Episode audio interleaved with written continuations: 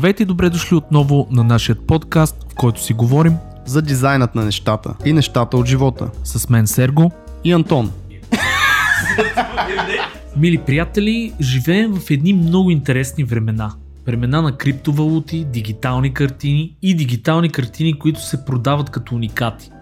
Ако не сте чували за тази нова тенденция или явлението NFT, този епизод е за вас. Днешният ни гост ще ни даде повече яснота за това какво е Non-Fungible Token или как една дигитална творба може да се продаде като уникат. И не само това, да печелим от препродаването и комисионна за това, че сме я създали. Поканили сме Иван Драганов, експерт и ентусиаст в криптосредите, един от двамата кибер хора. Ако не сте слушали подкаста им, сега е момента да го направите в тубата. С Иван ще разнищим тази тема, като ще се опитаме да дадем по-прости обяснения и съвети как да се впуснете в това начинание NFT Art.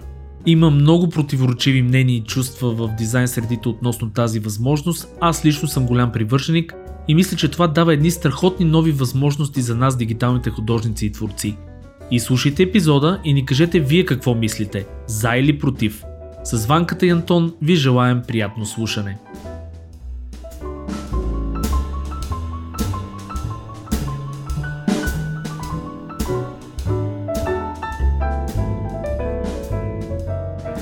Здравейте, мили слушатели на дизайна на нещата, епизод 94. А, 93, ние... бе. Тук що го объркахме и ти пак го объркахме. 93. Ние сме отново в студиото с а, гост а, и ще си говорим за една много интересна темичка, която всички може би е, а, ги вълнува. Това са NFT-та, крипто, нещо, което Антон му е много близко до сърцето и много би искал да чуе. Поканили сме един невероятен човек, колега подкастър. Ще остава той да се представи. Е, мерси много. Мерси много, Серго. Казвам се Иван Търганов и явно съм ви колега подкастър тук от е, половин година вече почти. Стана с един мой много близък приятел, както вие правите, решихме да направим подкаст и нашия подкаст е малко по-ориентиран към лични финанси на млади хора, личностно развитие и как се изграждаш като, като човек, тъй като мисля, че това е една малко забравена тема, за която много малко хора говорят и е силно необходима в момента, тъй като Нали, аз не искам да звуча като старите поколения, които всеки мрази следващото и така нататък, обаче мисля, че всички го забелязваме, че нещо липсва на... Нещо трябва да се даде. И точно за това решихме да направим този подкаст. Как, и... се, как се чувствате като радиоводещи? Това ми е първото, защото вие все пак... То не е започване, имате 16 епизода, това е много. Обаче как готино ли е? Я разкри малко за, за, за това нещо, преди да почнем с криптото. Да, ами, значи първото характерно нещо за нашия подкаст е, че всеки следващ епизод е първо сниман на различно място. Ние буквално последните ни два или три епизода снимани на, в една и съща стая, че ги снимахме в различни градове, в различни стаи, в различни хора, на телефони, на фотоапарати, на микрофони, докато разберем как да го направим това, защото, честно казвам, нали, хората не си дават сметка, обаче да записваш подкаст си е голям ангажимент. В смисъл да се съберете, да го измислите, да се качи, да се едикне, да, да звучи хубаво и така нататък си е голям ангажимент. Да, да в, в, сега правим вкъщи в моят офис. Как се чувстваме? Готино е реално, обаче малко такъв а, не мога още да се, да се възприема, нали? защото ние, го има, ние имаме и видео реално и като се гледам на камерата и... Но по друга страна се учи как да се държиш пред камера. Ние това нас ни липсва доста, между другото с Антон. Ние след това се опитваме, може би, да направим по някое време, да се снимаме вече. Аз самия mm-hmm. много се дърпам от, от тази част с снимането. Затова е предимно аудио подкаст. Имаме и видео неща с селфи, камери, такива mm-hmm. тия интернет камерките. Ама да я знам, натам ще... Коучите. Да, натам, натам ще нещата, ходим и ние. А, за мен видеото е нали, до някъде добре да го има. Сега не е най-важното нещо. Аудиоподкаст са доста по-така разпространени, т.е. хората слушат по този начин те, а, тези, този тип нали, информация. Видеото е просто някакъв плюс и бонус към това mm. нещо. Тоест, ако пак някой случайно ни слуша и иска да почва подкаст, а, видеото е един трешхолд, който ще им отнеме повече време да, О, да, да. преминат, понеже там си е техника, там трябва да Сетъпване, знаеш камери, какво се осветление най-вече. Ох, Да. да. много, много работа. Между другото, видеото аз забелязвам, че на мен ми отнема почти един цял ден да го едитне, защото аз правя интрота и не знам си какво, после да го машнеш да изглежда хубаво. И се Именно. отнема много време. Пък аудиото то едва не си е готово. Аз като спра записа и то някакво това е. В смисъл няма какво повече му правиш, освен да нали го Е, звучи това е, ние, ние затова ние сме такива мързеливци и това обичаме. Тук като натиснем бутона и е приключило цялото нещо. А всъщност вие мислили ли сте го за аудио или Ами ние реално директно? качваме и в Spotify и в, имаме сайт, в който също качваме аудио вариант. Така че има го и този аспект. Просто искахме да е видео някакси, не знам, за да сме по-така, да се каже, out there. Нали. М. Не, не знам дали има някакъв плюс реално на това да е видео, освен да ми губи времето. Не, има плюс, че ще набирате YouTube following, което Да. при нас, примерно, е много лакинг, нали? Ние съв- съвсем други платформи се фокусираме. А, така че плюсове винаги има. Колкото повече, толкова повече, както се казва. А, но освен ти каза, че сега в момента снимате в твоя там домашен офис, нали? така, Да. така го нарече. Всъщност ти с какво се занимаваш? Какъв ти е, Да. освен а, подкаста? Ами сега ще, сега ще го разкажа така. Преди около на този етап 15 години се запалих първо да, да рисувам. И си купих първият таблет 2007 година, мисля, че беше. Помниш ли какъв беше? А, да, помня, беше на Genius. G, даже спомня, ето ти го каза, G450P, той беше един супер малък, Мгм. супер малък таблет. Спомням, че той беше 80 лева, примерно, обаче това бяха супер много пари за мен. С 300 зора съм убеждавал, сигурно нашите тогава го купуват.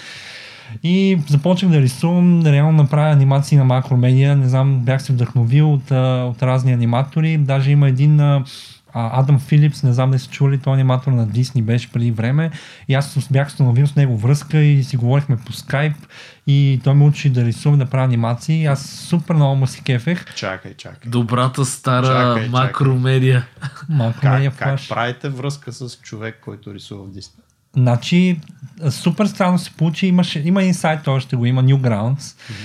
А, в, в Newgrounds му открих, а, открих му профила. Не си спомням дали там сме си писали, аз сигурно съм му писал коментари.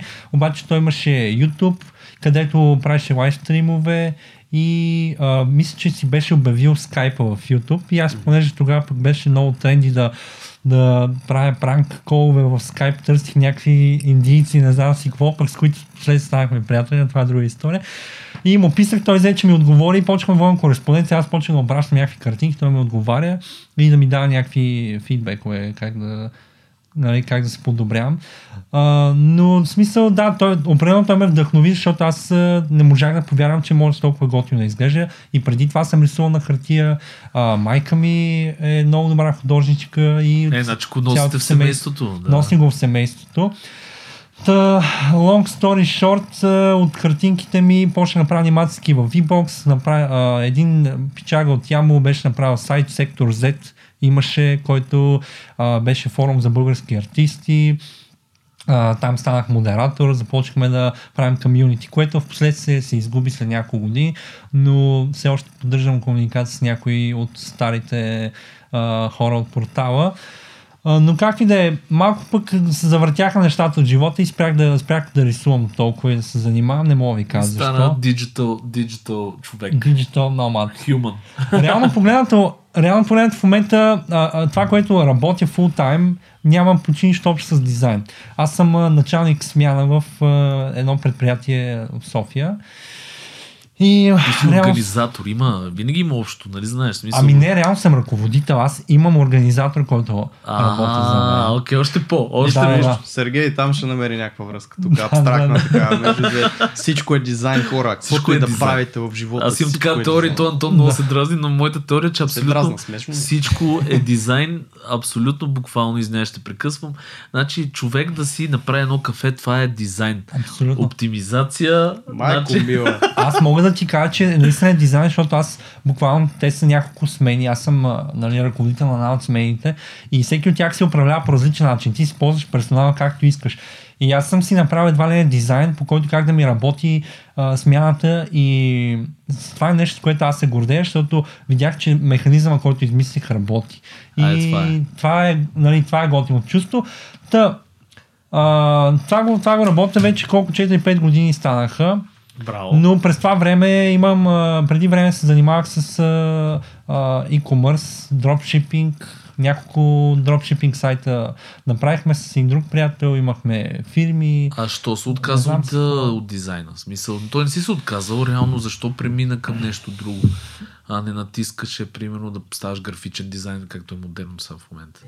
Да, ами честно ти кажа, мисля, че усетих, че моя път някак си е а, не само това нещо. Аз винаги съм си мислил, че трябва да се занимавам и с други неща и някак си, ако правя само това, няма съм напълно пълноценен. Нали, може да звучи малко странно и така нататък, обаче не си представях примерно да бъда само художник и така нататък. Ами, виждах, че има други неща, които постоянно ми стават интересни и интересни и почнах да обединявам а, умения. Примерно в един момент дизайна, пък с... А, нали, много стоях на компютъри, гледах сайтове и така нататък и почнах да правя сайтове. И сега как мога пък рисунките си ги правя на сайтове? И тогава пък при време един сайт за, за новини, който беше за някакви холивудски новини. Тогава спомням, че бях обединил аниматорските си умения в сайта и още беше там на HTML от тези старите, може да интегрираш флаш. Сега флаш е забранен навсякъде. Но той май даже го килнаха, смисъл Килнаха вече го и няма това ми къса сърцето, защото Да. това беше моята наистина най-силна страна. И аз буквално си правих като си сложиш мишка на от копчета, копчето се преобразува на нещо, удра някакъв печат, страницата прелива и ставаш нещо супер странно и красиво. И, и такива бяха моите сайтове реално. И в един момент почнах да ги правя нали, малко по-прости, но пък почнах да от други платформи, на които да правя сайтове. И вече и тук дойде, че ми беше интересно с маркетинг да се занимавам, нали, да, да се уча да продавам, да се уча да, да обединявам всички неща, които са ми интересни в едно нещо. Ами да, то, често казано, аз са- само за флаша да ти кажа, понеже аз съм от това поколение, може би сме едно поколение, но поколение, което израсна с флаша, защото тогава бяха, ако си спомняш, Web преди Web 2.0 бяха, даже по времето на Web 2.0 си бяха точно флаш сайтовете. И беше супер модерно да се правят някакви много интересни анимации. То обединяваше програмиране, Да. екшен скрипта там а, на флаша, който беше програмиране плюс дизайн. Хората много се кефиха, правиха цели интерактивни сайтове, което беше М. уникално за времето си. Бяха супер такива мигащи, случваха се светещи Все едно неща. влизате в а, плаза в студентския град. а, така ба- Обаче, не, цяла- да не сте влизали в моя сайт. На всеки сайт нещо чек. Въпросът е, че цяло едно поколение израснахме покрай този софтуер и аз бях много такъв, точно когато нали, флаша умря, както така, те го претопиха. Първо беше Adobe Animate, се опитаха все още мисля, че съществува някаква форма на, на това. Adobe нещо. Animate съществува Има и го, просто но- прави HTML5. Точно, но, но вече екшен експорт. скрипта го няма. Това е.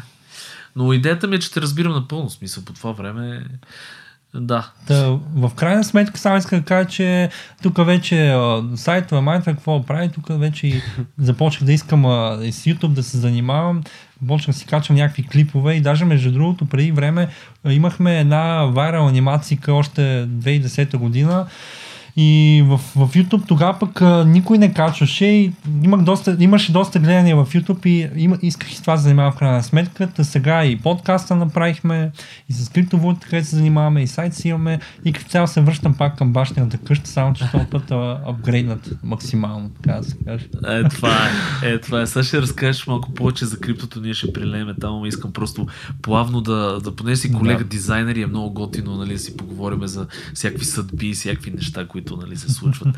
А, но учил ли си нещо, смисъл такова като образование или просто си човек, който има инфлуенса от къщи, от майка си?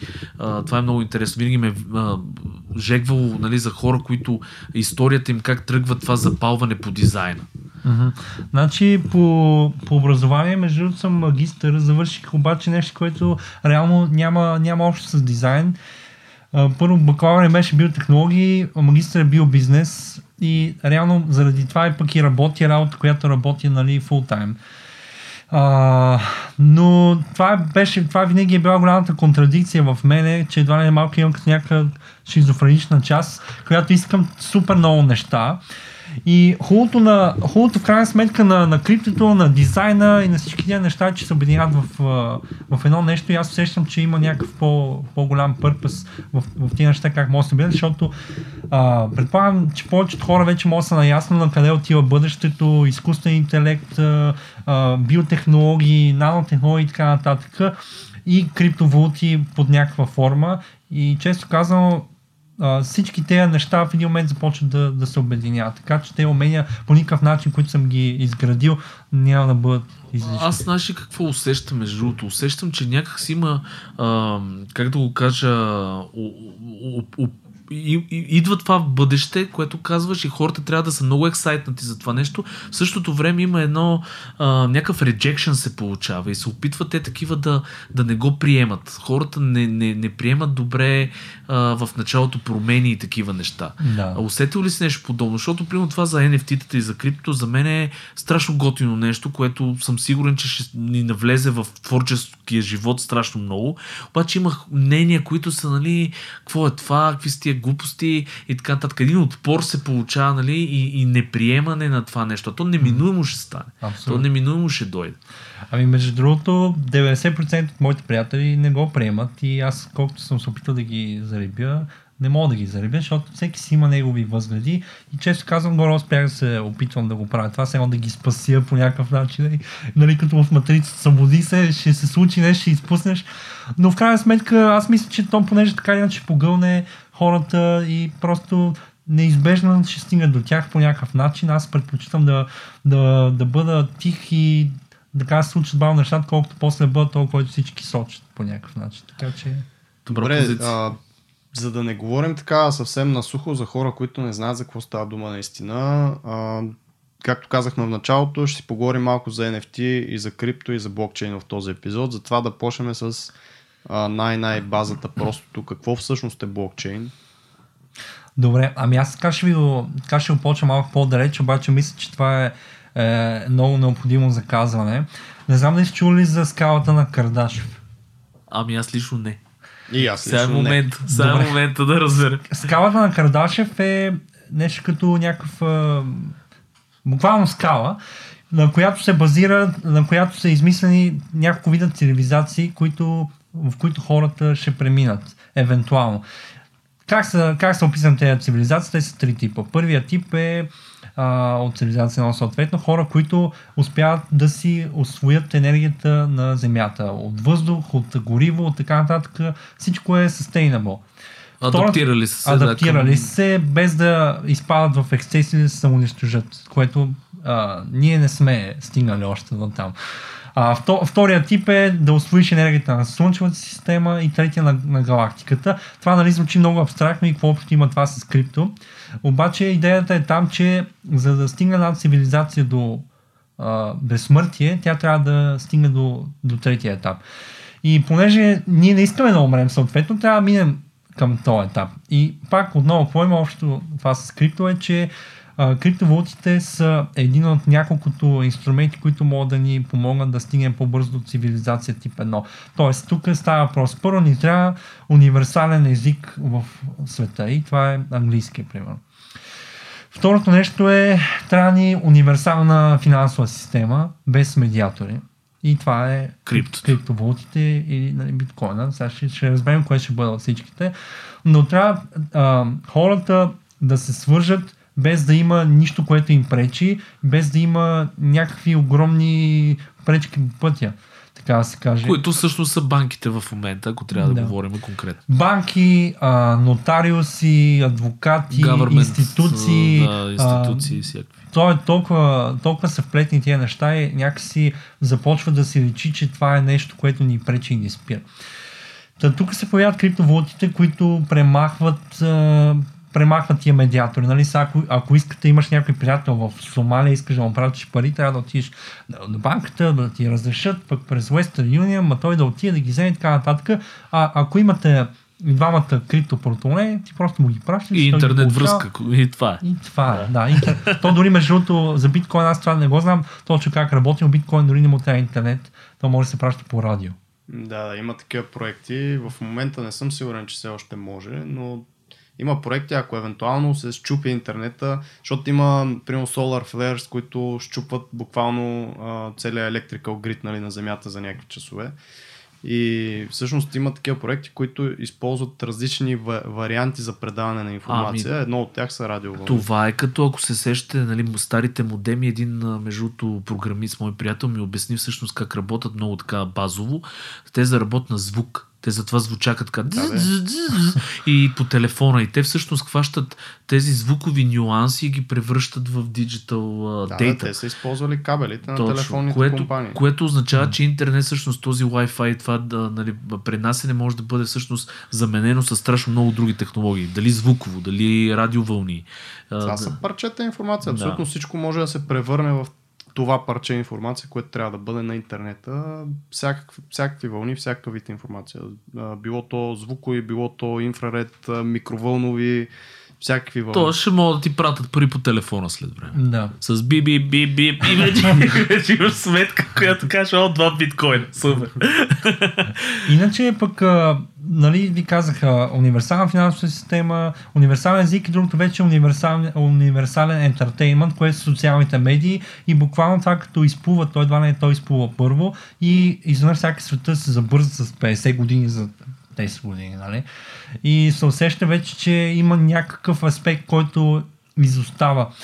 И това си е проблем, защото нали, аз не, не мога да бъда говорител, нито съм финансов съветник и така нататък, но си има някаква световна конспирация срещу бедните хора от богатите и така нататък. И за да се освободим от тази стигма, трябва нещо да се промени фундаментално и това е крипто, криптовалутата. Всъщност сега е много добър момент да кажем хора, че този епизод целият всъщност няма да дава някаква финансова информация, която вие да използвате като а, за инвестиране, нали, и изобщо обвързване по някакъв начин с пари.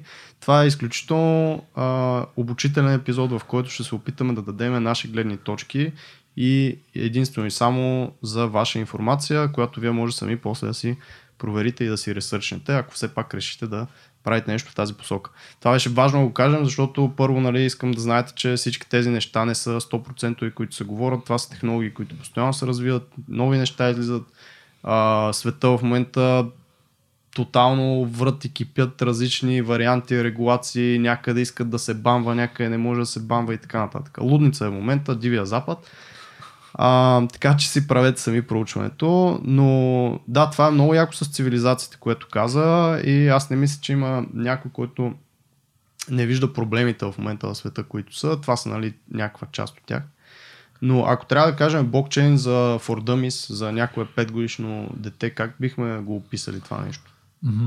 Ами, сега ще се опитам да го обясна, макар че аз не съм нали, точно крипто експерт, а, макар че това ми е интересно за, за напред да се науча да програмирам, но basically криптовалутите са информация на блокове, която се записва, която е енкриптирана и не може да бъде сменена без да се смени във всички дадени блокове, които между са и на, нарастващи като брой. Тоест а, а, тази система расте, свързана е, почти невъзможно да бъде хакната, Мгм. тъй като а, всички хора, които имат достъп до системата, могат да проверят по всяко едно време кое кога е станало, кога е преместено и така нататък и не може да се измами. Това е една от причините, между другото, поради която много голяма част от хората, които разбират криптовалути, искат, искат а, а, държавите да се преместят на блокчейн, тъй като така а, се ликвидира шанса за корупция, тъй като когато се правят едни пари, те могат да се проследят от всеки един човек от гражданите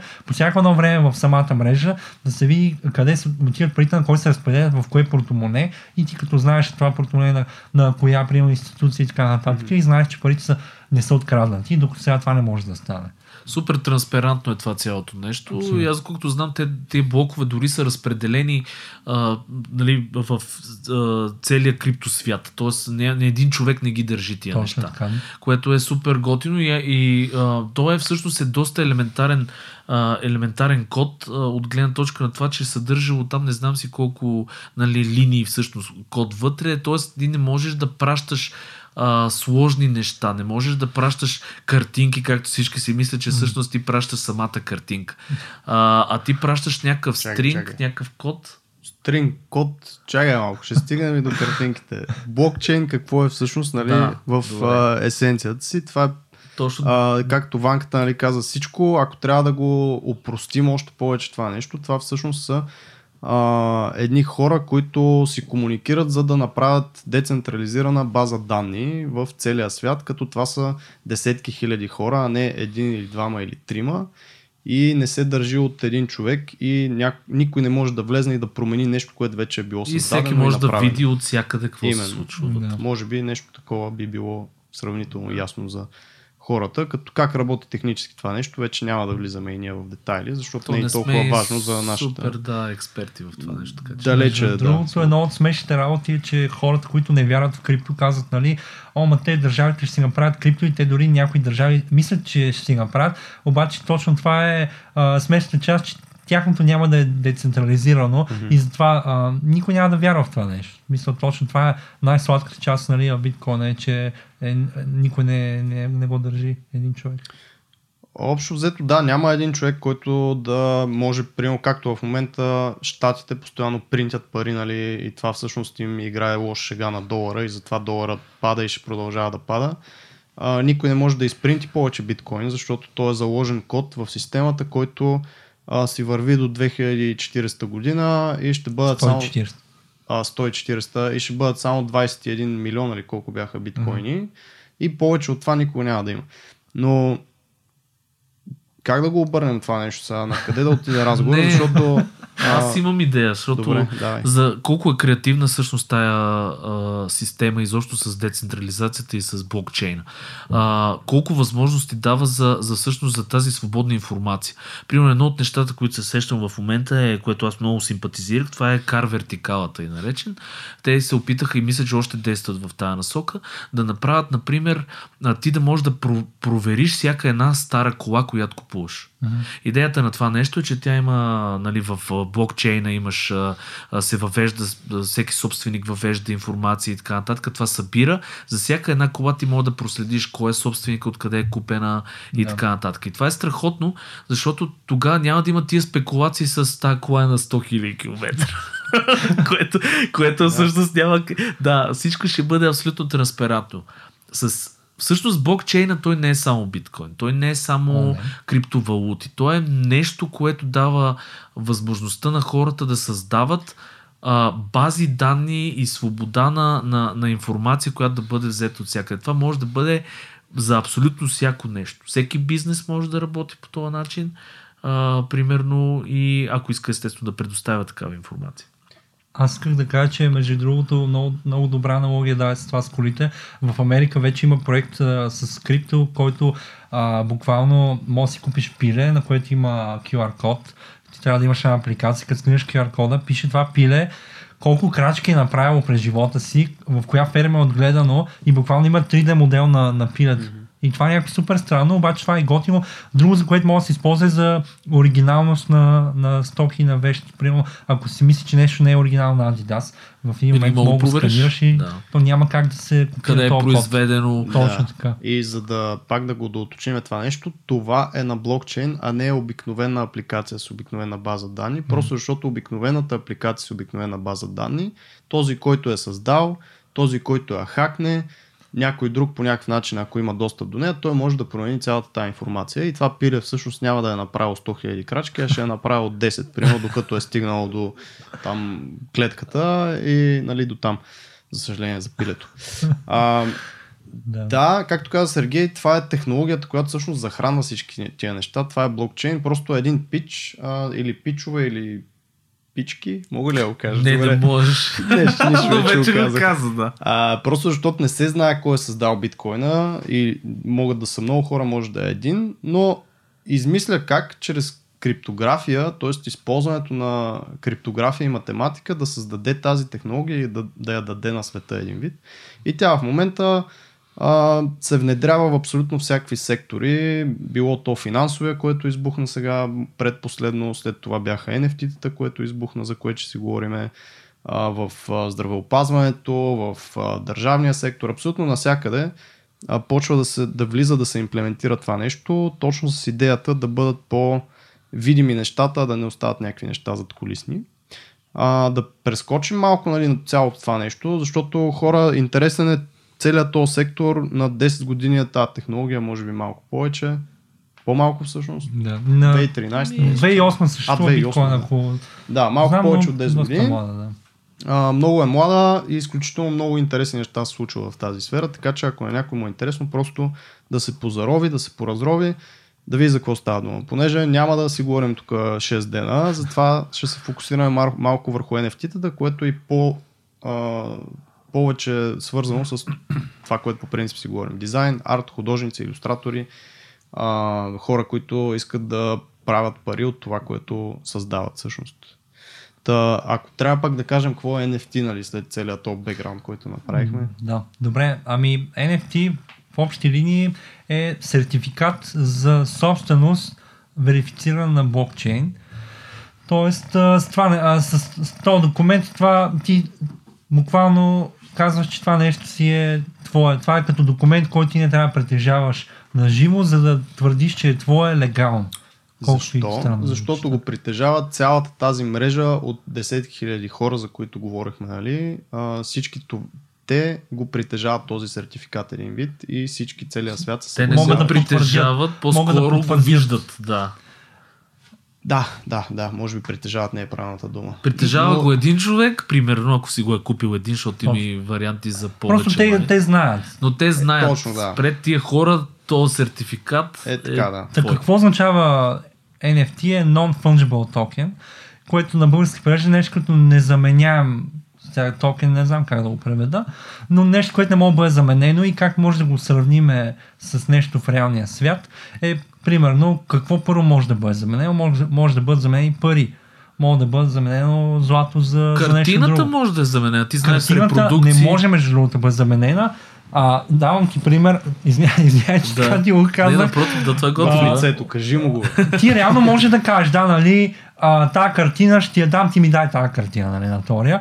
Обаче това е нещо, което е абстрактно и е прието само от мен и тебе. Обаче какво ще кажат повечето хора? Какво ще кажат, че хора не могат да прецениш? При време имаше много известни истории за човек, който иска тръгнал в един сайт да разменя кламер за някакви неща и в крайна сметка се озова с къща. В смисъл Да. след 5-6 разменяния, така че нали, ти би казал, този кламер не струва една къща, нали? Обаче ето, че много- Очевидно струва, да. Очевидно струва. Та, кое, може да, кое не може да бъде заменено в реалния свят е, примерно, билет за концерт. Примерно, как ще го замениш? Къща и картини, съответно. И точно заради това а, NFT-те Като- отвориха... Като подзамениш, да, то а, само да внеса пак някаква яснота. Ванката говори за замяна за нещо друго, за някакъв друг предмет, ако говорим за реалния свят. Мгм. Защото fungible, точно нали, тези, са тези, които а, един юнит от едното е точно същата стоеност като друг юнит от другото. Един лев и е- един лев на Сергей, един лев мой, с и един лев стоеността им е една и съща. Да. Обаче аз ако имам една картина, ако нали се върнем на това, Сергей ако има друга картина, те не са взаимозаменяеми и затова всъщност са non-fungible. Тоест едната ще струва нали, повече или по-малко. А, същото е с колите. Също, абе, Тоест, ние говорим тук реално, да, вие сте прави за валутата, тя е government такава, нали, регулирана. И те казват, че един лев струва един не, лев. дори биткоина, който е маркет регулиран. А, не е картината всеки може да определи, определи стоеността и защото там имаш емоционална стоеност, имаш всякаква стоеност. Аз мога да кажа, тази картина за мен струва 1 милион. За друг може да струва 5 лева. Сега ще дам един е пример. идеята. А, гледах една кола наскоро, защото съм така малко се оглеждам да сменя колата и Е, ти Пича ми- стана криптомилионер вече. Пича ми изкача с една, пича ми изкача с една оферта. Окей, звучи много добре за тия години и така нататък. А, на хартия и всичко. Аз не се бях качвал в точно този модел преди това и тръгваме нали, вече да, да я карам, да я пробвам, да видя какво става. Тя наистина, за, като видиш всички други коли, коли, които се продават на този модел в мобиле, е наистина на много добра цена. А, всичко е проверено, ходихме в а, там дилъра на марката, всичко е окей. Обаче аз като седнах има неща, които за мен примерно а, не са окей. Ако някоя мацка седне да я кара тази кола, първо, че е малко по-тромава, второ, че а, малко по-твърдо вози, т.е. за някои тия неща няма да му направят проблем. И аз точно това му казах. Брат, за мен тази кола струва толкова. В смисъл, какво, какво аз бих дал за тази кола? Съответно не я взех, защото той ще си я продаде. И аз му казах успех, нали, да си намериш човек, който наистина за него ще струва толкова. Тоест, това value и тази стойност е наистина subjective, както е а, при non-fungible tokens, NFT-та, които нали, а, избухнаха сега. И всъщност, освен нали, какво е NFT, ам, как, как се прави това нещо? Как се случва изобщо да някой художник, ако иска да си проведе картината, да си направи свое NFT, какво трябва да се направи? Mm-hmm. Та магия, как става? То между другото е и доста така се каже сложен процес. Надявам се се опрости малко с времето, но в момента е сложен първо заради финансовия аспект тъй като струва пари доста да си го качиш на блокчейна, заради така наречените Ethereum Gas Fees. Ако за хората, които не знаят, Ethereum е втората най-голяма криптовалута, на нея се правят смарт договори и доста наподобява биткоин, само че целта е по-скоро транзакционна, докато в биткоин е по-скоро за съхранение. Та, повечето сайтове за изкуство, които а, са на блокчейн, са създадени на Ethereum и точно поради тази причина, за, за да се верифицира този документ за собственост, трябва да се качи на блокчейн и трябва да се верифицира от миньори и да се плати съответно. Цената на една картина се определя от това колко е натоварена Ethereum системата, колко струва Ethereum в момента и така нататък, тъй като има една там формула за Gwei, за Gasfit, се умножава и така нататък. Това не се налага да го правят хората, които искат да го качат, но това се определя стоеността. Към текущия момент горе-долу струва около 50 долара да качиш в повечето платформи, да така се нарече да минтнеш mm-hmm. нали, една картина. Иначе да вече има... на български, може как? би да изковеш, защото нали, минтинг коин са да изковаш да. монети. Окей, okay, не сме добри в преводите си. терминчета, да. които нямат Хората български превод. Да, именно. Много странно звучат на българските неща, но има... Мен кефи да изковеш NFT, да изковеш картина. Да. Най-общо казано, за да, за да я качиш, се връзва към а, а, портфел, който а, те пита, искаш ли да качиш тази картина да. и ако искаш да я качиш, струва според газ фито в момента еди колко си. То ти изчислява директно mm. долари. Да. Първата бариера за хората, които искат да го направят това нещо е, че те трябва да имат Ethereum. Трябва да имат портмоне.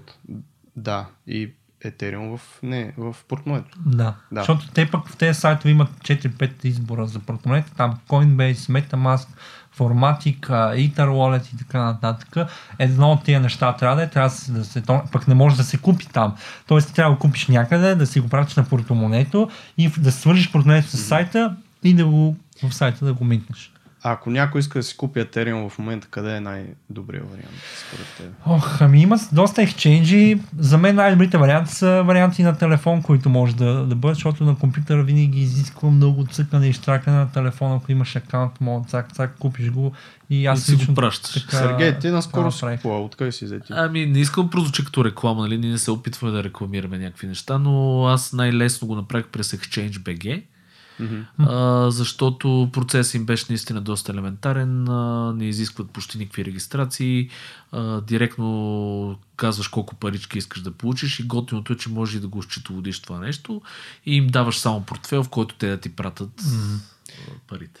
Да. Тоест стериума. Тоест вие трябва все пак да сте си направили портмоне.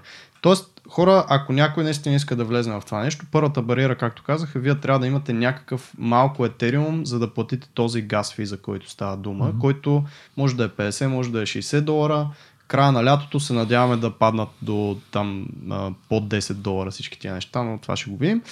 А, та, погледнете как се прави Ethereum Wallet.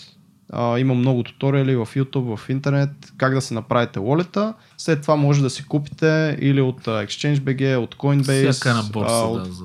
тези борси да си закупите Ethereum и да си го пратите на този... Сега тук е момента да кажем, че не е нужно, да, понеже Ethereum е скъп, не е нужно да се купи един Ethereum. Това не е като един лев. Mm, да. Може да се купи процент от Ethereum. Да. Нали така? Тоест, все едно стотинки да си. Доста е трудно да се купи един Ethereum в момента. В момента е 2000 да, долара плюс. Да. плюс. Така че може да си купите стоиността му, на, примерно трябва ви 50 долара, ще купите 100 долара, които са 0,00 нещо си да. Ethereum. Така както и да е, като ги купиш тия неща, Uh, като си минтнеш картинката, това е един вариант да си, да си я качиш, да напишеш описание и тук вече идва момент, в който трябва да бъдеш каква цена да струва. А, вариантите са да ги сложиш в Ethereum, дали ще би го продаваш. Мисля, че мога да ги сложиш в други валути. Има, знам, Polkadot, не знам си какво ти струва, 50 Polkadot ти струва 0,5 биткоина и така нататък. Готиното на тия платформи, което е най-откачения за мен момент, е, че имаш royalties на картинката, след като я продадеш ти един път, за всяко следващо продаване, между 10 и 30 мога да избереш. Тоест ти на теория, ако си супер известен артист, и продадеш 10 картини, ако ще е за стотинки в началото, нищо, че си дал по 100 лева за картинка ги качиш.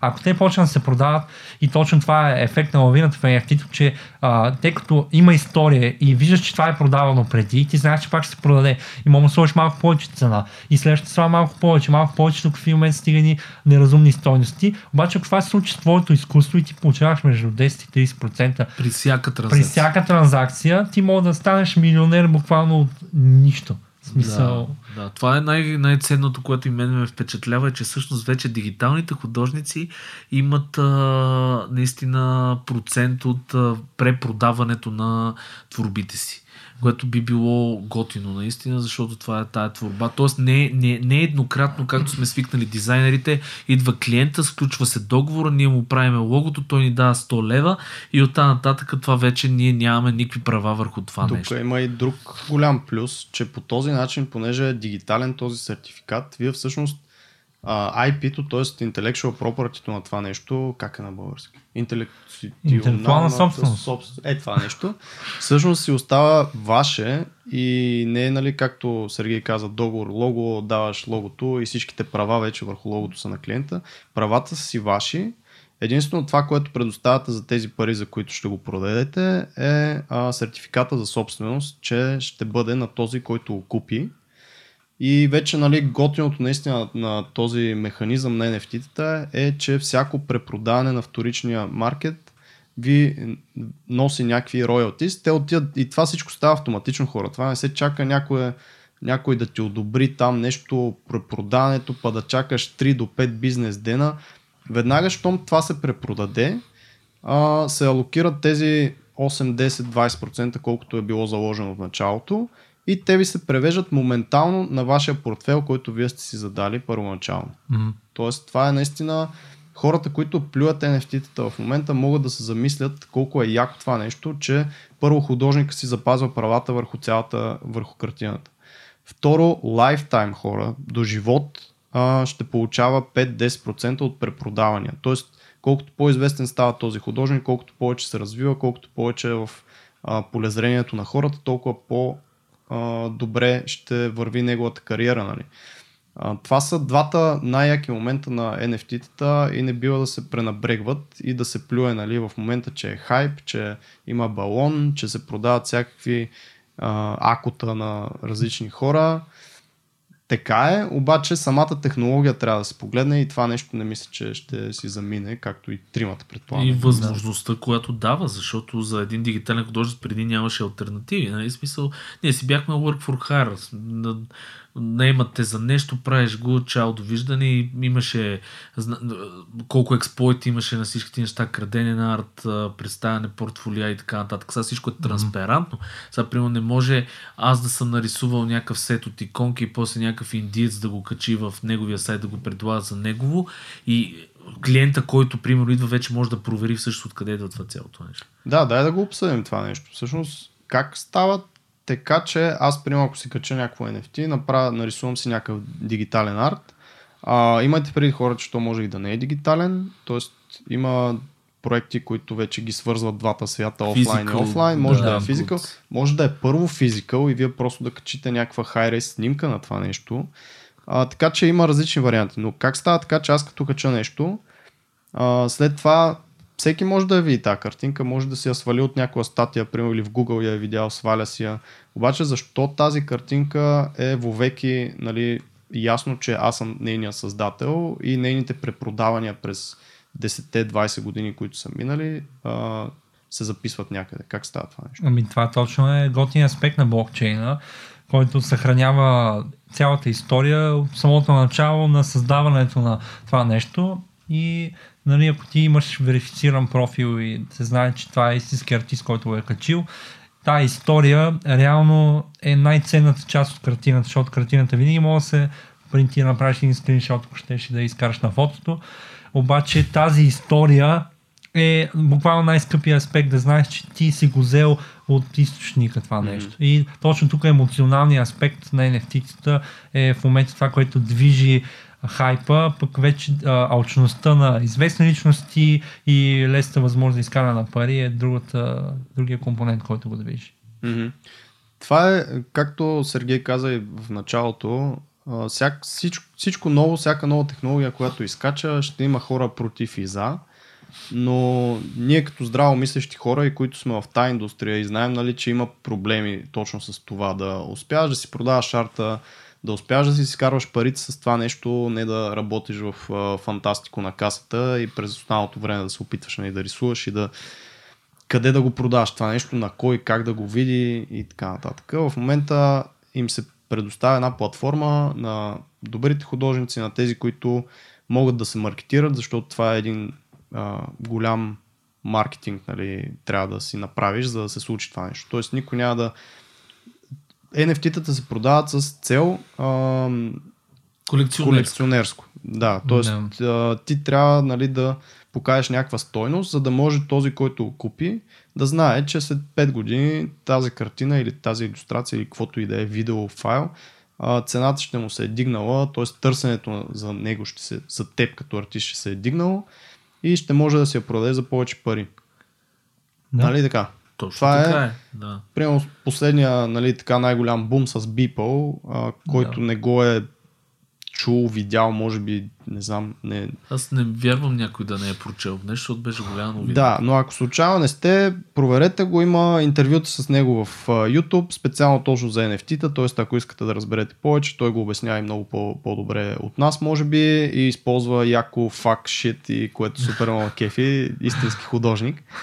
А, та, той се продаде, нали, най-голямото нещо, което продаде, беше за 69 милиона, мисля, че долара което е един, една голяма така мозаична колаж. картина. Колекция колаж. направо да, си е. Колекция от 5000 картинки, всякакви, в смисъл рисунки, 3D рендери, от първите 5000 дни, в които той е правил арт. Сега тук mm. вметка за Бипъл интересното е, а, че може да се получим и от друго от него. Той всъщност е започнал да рисува всеки ден и последните 10 години абсолютно всеки ден има някакъв piece of или нещо нарисувано, което той самия казва, понякога му отнема половин час, понякога 2 часа, понякога 6 часа. Но всеки ден продюсва нещо, по този начин е научил и 3D, решава, а, искам да науча 3D, нали? И започва да мисли какво да, какво да правя всеки ден и почва да прави рендери на, на дървета, на коли, на хора, на какво ще да е всеки ден, обаче до 12 вечерта казва, че трябва да е направил нещо. Също той с това избухна много, плюс тия NFT-та, които първото, мисля, че му беше октомври месец. А, абе, много е фън. А между този, който купи NFT-то на Beeple, е един пък индийски биткоин милиардер, mm. който е един от първите инвеститори в биткоин и е, идва от някакво страшно гето, но е успял да повярва толкова много в технологията, че не е продал, въпреки че е станал в един момент доста богат, обаче, защото ме задържал парите, стана още повече богат в крайна сметка. И той е решил да, се, да, да даде на света това, което света е дал на него в крайна сметка.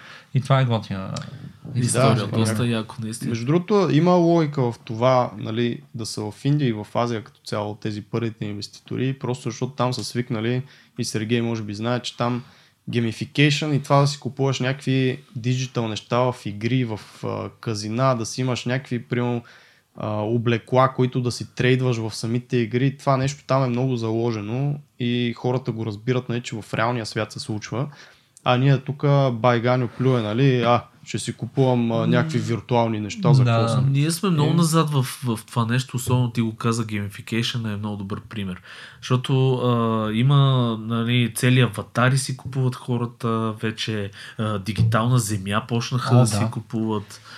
Един от най- между другото яките проекти, за който аз чух наскоро е а, един блокчейн ап, който е аргументирана реалност на цялата земя, в която ти можеш да ходиш с телефона и да гледаш така, както помните при Pokemon Go, когато Да, излезе, да, че имаш да. истински покемон. Това продава виртуално рекламно място. И аз Да. мога да реша на НДК да си купя на НДК, като обърнеш телефон към НДК, да има един, една огромна снимка с извинение, примерно на гъза ми. В смисъл, мога да го е направя супер як.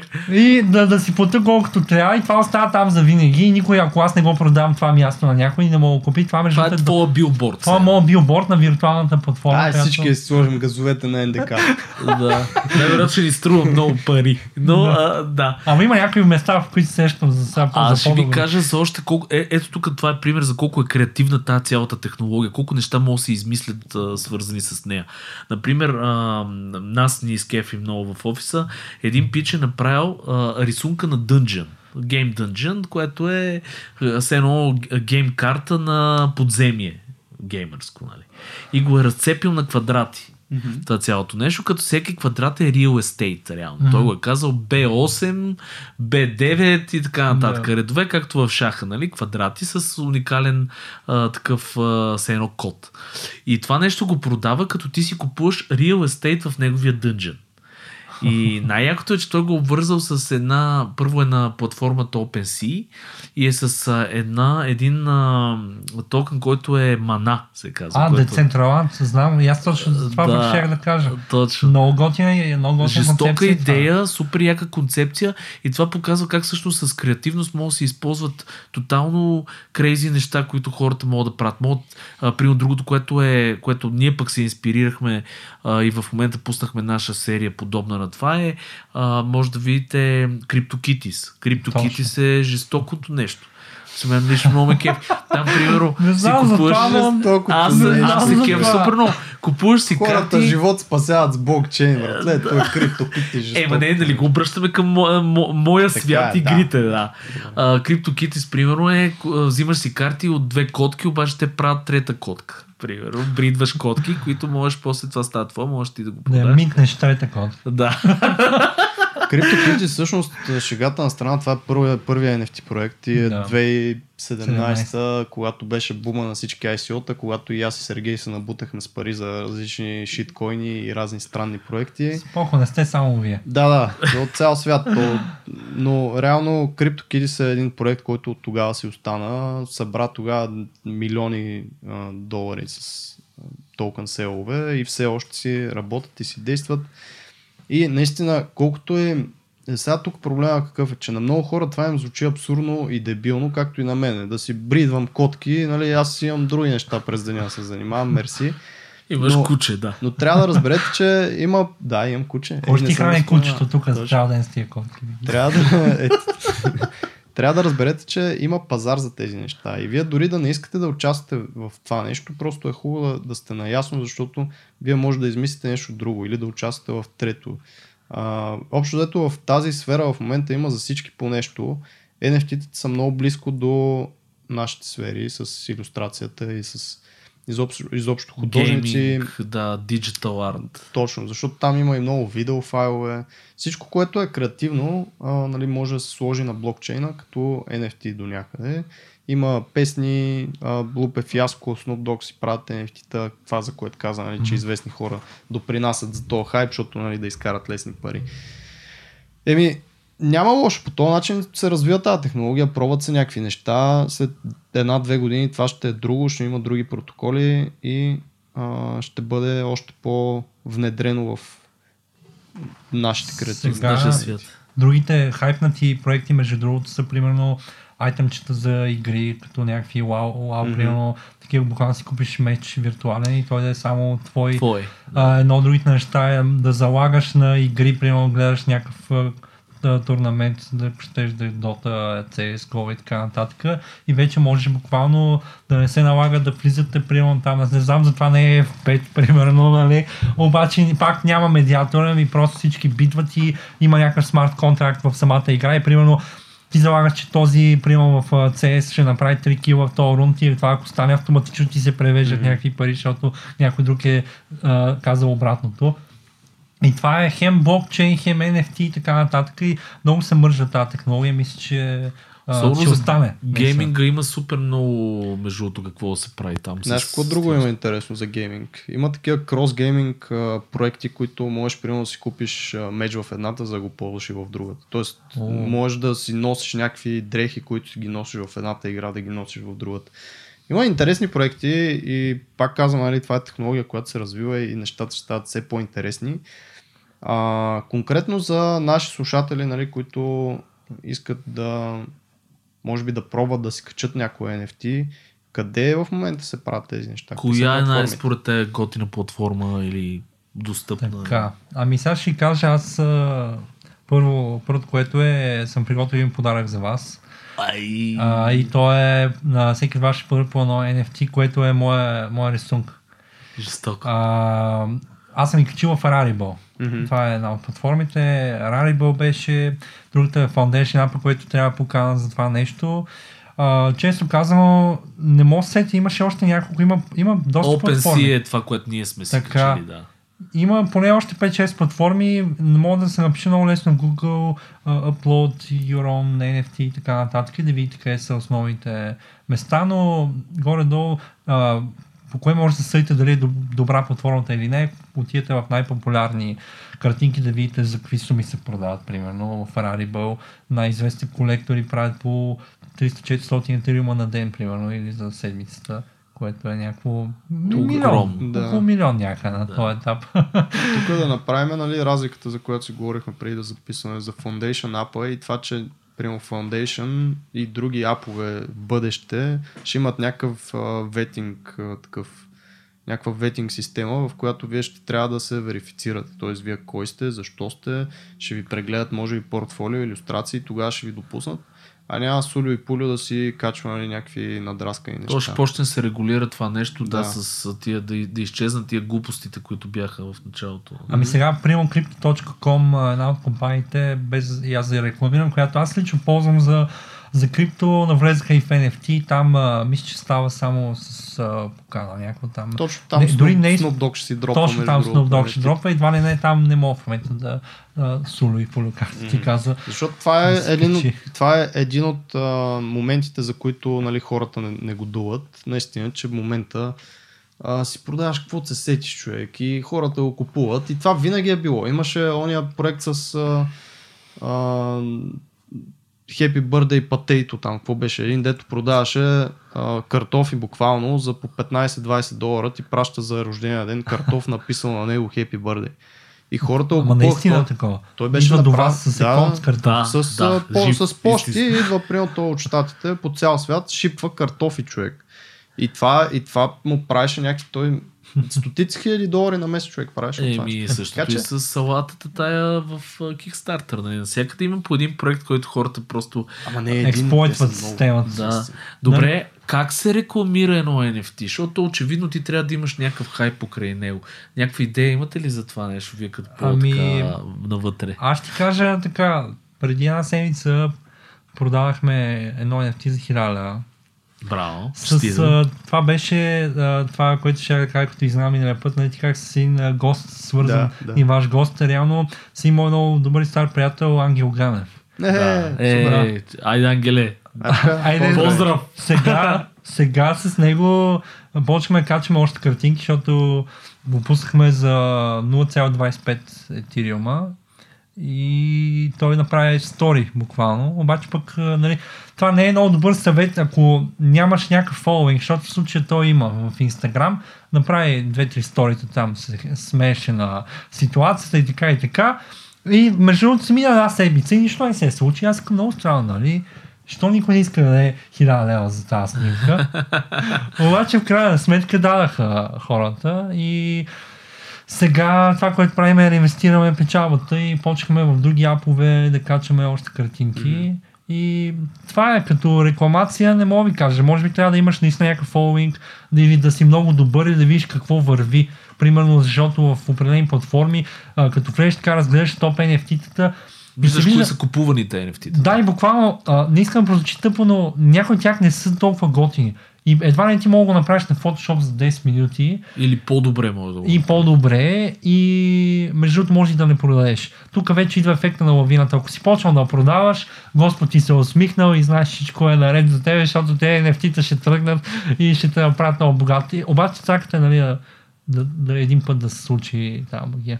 Как? Не знам. Реклами, натрупаш Трябва да такива- имаш фолуинг. Това е, аз както казах, това е игра на маркетинг тук и не си представите, че някой художник, колкото ти да си добър, а, ако не, не се продаваш, това е и за традиционните художници и в NFT-та и не в NFT-та, всичко това е така. И историята продава до някъде. Тоест, ако трябва нали, да правим тук нещо да вкараме като съвети, сторителинга много продава, т.е. наистина за този пис, който вие се опитвате да продавате, да има някаква история. Защо, как? Ако трябва да го обвържете с YouTube видеа, нали, разкажете си тази история, защо искате да го направите. А, всяк, всяко такова нещо допринася за това някой да резонира с него, т.е. човешкия фактор да го има, защото в момента като влезете в Rarible, в OpenSea, там е едно Море. море от, от грозни работи. В смисъл, в, нали, буквално говоря, защото там не са регулирани, докато, както казахме, това нещо ще се променя с времето. И е хубаво вие да се отличите по някакъв начин. Примерно с Ангел, той има много голям фолуинг в Instagram, в YouTube. При него е лесно в момента. По, не лесно, но по-лесно нали, да се случи това нещо. А, същото нещо е вие да започнете да си правите фолуинг. Beeple избухна а, защото историята му е интересна. Всеки ден да прави по един арт в продължение на 10 години, това са 3560 арта под някаква форма има, Да. които той по различен начин ги продава. Имаше първите му артове, за, а, ги беше пуснал там направи, не знам, 3 милиона или нещо такова, обаче с тях пусна едни по 1 долар. И съответно същия ден започнаха да се препродават тези от 1 долар, просто защото той вече е име, избухна в новините навсякъде. А, за 1000 долара, за 6000 долара, за 12 000 долара. Той получава и той роялти. получава роялти Да. А между другото Snoop Dogg пък в крипто пуска, а, мисля, че се казваше Diamond Blunts. Има някакви 3000 блънта сега нарисувани, знаеш за какво ти говоря. да. Нарисувани, 3000 джойнта, всеки, да, който си това е. купи, той е някаква фиксирана цена има, ама тук вече е на, на бройка при него. Защото в NFT-те е много важно да се отбележи, че може да бъдат две неща. Или да бъде едно от едно, Да. или да бъде едно от колекция. Примерно ти продаваш тази картинка има 3000, вие имате е, общо има 3000 и може в целия свят да има толкова. И това ще. То е supply, някакъв Supply. на въпросната картинка. Това е друго. Задължително е да а, се опитате да а, ограничите продажбата на своите артове, защото това нали, намалява саплая и ако евентуално ставате малко по-известен, ще увеличи деманда. Това, за което, нали, което споменах за Beeple, то човек, който го е купил за 1 долар, той го продаде същия ден за 1000 долара. Това са 1000 долара за един ден. Да. Така че цялото това нещо има много широко приложение, има много различни интересни проекти. А, аз не- ще ви разкажа между другото тук, понеже да, на нашата колекция може да видите на astronifts.com. Astronifts идва от астронавти, обаче заедно с Niftis, нали? Аха. astronaut.com. Ние сме направили ние юникорни, които сме ги разделили 10 на 3, които са ка, common а, и те са supply 1000 на, на, нали, Охо, на ти като, като Snoop Dogg Да, точно. Три от тях са а, Rare, които са вече 100 бройки на... Три от тях са Epic, които вече са 10 О. бройки и една е, която дори е Ultimate. анимирана, тя е а, тази, тя е едно към едно едно, тя е най-епичната. Само е хайп на куп- купена ли е? Купена ли е вече? Не. За съжаление е много скъпа. Почвам да бидвам, и... Ще продавам къщата май. Да. Но истината е, че трябва да се, да се помисли и за стратегия, като ще се пускат тия картинки, наистина каква, каква стратегия за тях. Дали искате да е едно към едно, дали искате да е това, което казахме, нали, с по-голям supply, ама да е по-ефтино и съответно повече хора да могат да го купуват това нещо. А, дали да е умешано, както е тази колекция, която аз съм измислил и сме направили. Всеки варианти има за това. Ма Аз мисля, че като за начало е много готина идея да ги пуснеш на по-низки цени за да тръгнат. И оттам нататък като си установиш името, вече че си продава и така нататък, винаги мога да пуснеш по-яки работи за повече пари, но като го пуснеш на света и то някакси е ефект на лавината, ще си свърши работа. Но без реклама не става. Мисля, истината е, че трябва да има фалуинг, трябва да има някакво показване в интернет, като всяко друго нещо. Защото просто умира сред морето от... А... Или трябва да си много тренди, нещо, което е Да. някакво абсурдно, като го вижда, кажеш това. Имаше някакъв туркинг Танос, а, 3D анимация, беше продава за някакво половин милион долара. Да, да. Или Което е кри, супер абсурдно. Криптопънкс. да. Чули ли сте за криптопънкс? 8 битовите 8 картинки. битови картинки на едни залепени човечлета с едни розови очила. това е, може би, ако трябва да споменем и този проблем в момента на NFT-тата, че а, пазара се движи от хора, които са в криптото в момента. Не се движи от хора, които апришейтват изкуство, не се движи от хора, които знаят какво е изкуство. И за, затова, нали, такива туркваш Танос и не знам си какво се продава, защото се купува от хора, които имат крипто. Тоест те през годините, примерно, са си събирали крипто. Това са гикове, това са програмисти в повечето случаи. Така че и това нещо а, нали, ще се промени. Това е early stage на този бум, който се случва и на а, технологията, която според мен ще се развива много и навлизат, прямо Beeple се продава това за 66 милиона там в, ам, а, в един аукшен, как е на български? Аукцион? Аукцион, да. в един аукцион, а, който е на, примерно, не, не си спомням, но с традиции, 250 години от кога е, продават Рембранди, продават Леонардо да Винчи, продават не знам си какво. И той се го продава там. Тоест, нещата малко или много ще започнат да се Преплитат. преплитат Да. и вече инвеститори, които инвестират в арт, ще започнат да си купуват наистина а, този вид токени, защото е много по а, много по-ясно е, че ти си го купил. Много по-силен е ownership. Не могат да ти го откраднат. В смисъл, много, т.е. могат, ако нали, не си го пазиш като хората. А, но има много плюсове и някакви финални думи за NFT-тата да се Ми, сещаме. всъщност добре е да кажем и за security няколко неща, нали? Как е хубаво да си пазиш въпросното О, портмоне. ох, това тук е доста Много е техничен разговор. ще Ами, не, в смисъл не толкова за това. Между другото, хубаво да се спомене, защото, примерно, един приятел имаше Coinbase портмоне и те ти дават едни 12 думи, които трябва да се запишеш някъде, защото това ти е кода, който не можеш да смениш, не мога да направиш скриншот на телефона и така нататък. Той не си го е запазил и това портмоне отива по дяволите за винаги. О, много са такива. Така Има- че един вид а, за, трябва да си записват хората, да си помнят паролите, то ти пита телефонният ти номер, да ти прати смс-и, ма да отговориш, ама не знам си какво, по имейл да потвърдиш.